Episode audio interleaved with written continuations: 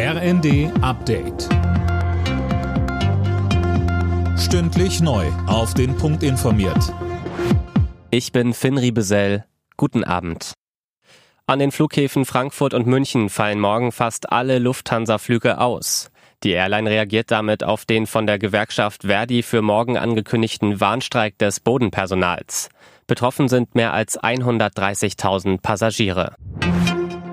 Die EU-Staaten haben sich auf einen Gasnotfallplan für diesen Winter geeinigt. Grundsätzliches Ziel ist, 15 Prozent Gas einzusparen. Allerdings sieht der Kompromiss zahlreiche Ausnahmen vor. Erst gestern hatte Russland angekündigt, die Lieferungen über Nord Stream 1 weiter runterzufahren. Bundesaußenministerin Baerbock sagte bei ihrem Besuch in Prag, Die russische Führung führt ihren Krieg. Das erleben wir jetzt auf brutale Art und Weise hybrid und setzt eben auch Energie als Waffe ein. Deshalb ist es so wichtig, dass wir uns unabhängig machen von fossilen Lieferungen aus Russland. Russland zieht sich vom Betrieb der internationalen Raumstation ISS zurück. Das kündigte der Chef der russischen Raumfahrtbehörde Roskosmos an. Russland will zudem eine eigene Raumstation aufbauen. Philipp Nützig berichtet. Wir werden alle unsere Verpflichtungen gegenüber unseren Partnern erfüllen, heißt es. Aber die Entscheidung, die Station nach 2024 zu verlassen, ist gefallen.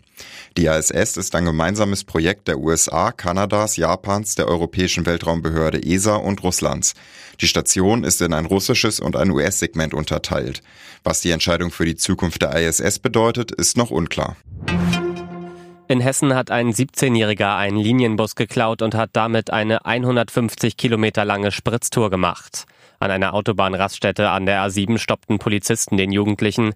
Der Betreiber eines Busunternehmens hatte den Bus als gestohlen gemeldet. Über einen eingebauten GPS-Sender wurde der Bus geortet. Alle Nachrichten auf rnd.de